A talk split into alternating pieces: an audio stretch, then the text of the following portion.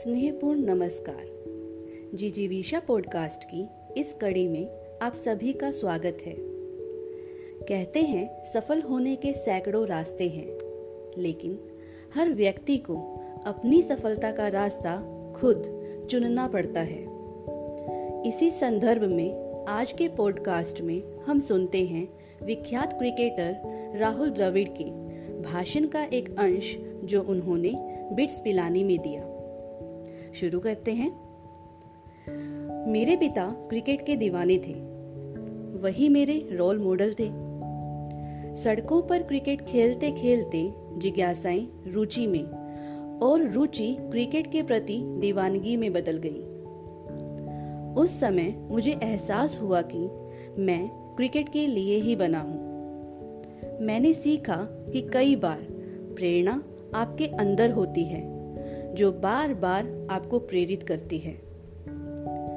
जब मैं आठवीं कक्षा में था, तब एक दिन माता पिता स्कूल प्रिंसिपल, फादर क्वेलो के पास अपनी आशंकाओं को लेकर पहुँचे। मेरा चयन अंडर 15 क्रिकेट टीम में हो गया था। टूर्नामेंट परीक्षाओं के बीच में ही राज्य के बाहर होना था। फादर ने उनकी बात सुनने के बाद कहा कि उसकी पढ़ाई मुझ पर छोड़ दीजिए। मुझे अच्छी तरह से याद है, उस समय मैं प्रिंसिपल के कमरे से उछलता हुआ आया था। इस घटना से मैंने सीखा कि जीवन में कई बार ऐसे लोगों से हमें सपोर्ट मिल जाता है, जिनसे हमने कभी उम्मीद नहीं की होती। यही स्पोर्ट गेम चेंजर होता है।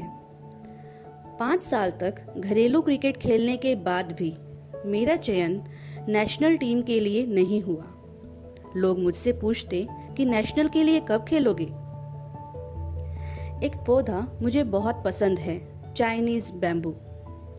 आप पाएँगे कि कई बार इसके बीज को साल भर पानी खाद देने के बावजूद उसमें कोपल तक नहीं आती। कई बार पाँच साल तक लग जाते हैं, लेकिन एक दिन अचानक कोपल निकलती है और अगले छह सप्ताह में यह 19 फीट तक लंबी हो जाती है।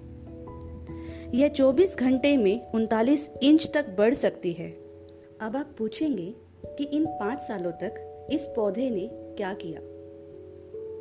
जवाब है, यह उस कठिन समय में अपनी जड़ों को मज़बूत कर रहा था। बिना मज़बूत जड़ों के पौधा खुद को भविष्य में होने वाली ग्रोथ में सपोर्ट नहीं कर पाता। कुछ लोग कहेंगे कि पौधा छह महीने में 19 फीट बढ़ गया। लेकिन मैं कहूँगा कि 19 फीट बढ़ने में उसे पाँच साल और छह महीने लग गए। तो यह था विख्यात क्रिकेटर राहुल द्रविड़ के भाषण का एक अंश।